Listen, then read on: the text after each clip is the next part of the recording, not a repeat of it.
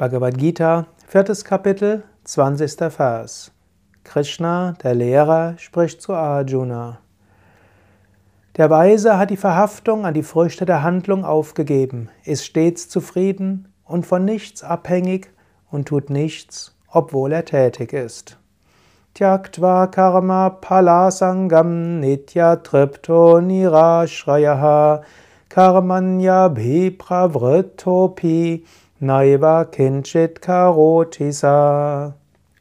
Herzlich willkommen zu den Yoga Vidya täglichen Inspirationen. Ich lese aus der Bhagavad Gita jeden Tag einen anderen Vers. Im 20. Vers gibt dir Krishna einige Empfehlungen, die dir helfen können, kein neues Karma zu erzeugen. Erstens, gib die Verhaftungen an die Früchte der Handlungen auf. Du kannst jetzt gerade überlegen, was du heute tun willst oder schon getan hast und welche Belohnung du dafür erwartet hast oder erwartest. Versuche dich davon zu lösen, versuche dich an die Verhaftung zu lösen.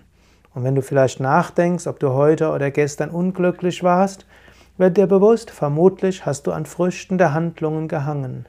Lass das los. Gib die Früchte der Handlungen Gott hin. Zweiter Aspekt. Sei zufrieden. Sei zufrieden heißt, nimm an, was auch immer kommt, ist irgendwo von Gott geschickt. Was auch immer kommt, daran kannst du wachsen, daraus immer kannst du dich spirituell entwickeln. Ich weiß, ich wiederhole mich und wenn du die täglichen Inspirationen anhörst, sage ich dir das immer wieder. Es ist aber wichtig, dass du dich daran erinnerst. Nächster Aspekt, von nichts abhängig. Auf einer relativen Ebene bist du natürlich abhängig. Du bist abhängig von, dass du etwas zu essen hast. Du bist abhängig von sozialen Sicherungssystemen. Du bist abhängig von deinen Mitmenschen. Aber von einem höheren Standpunkt aus bist du nicht abhängig von irgendetwas.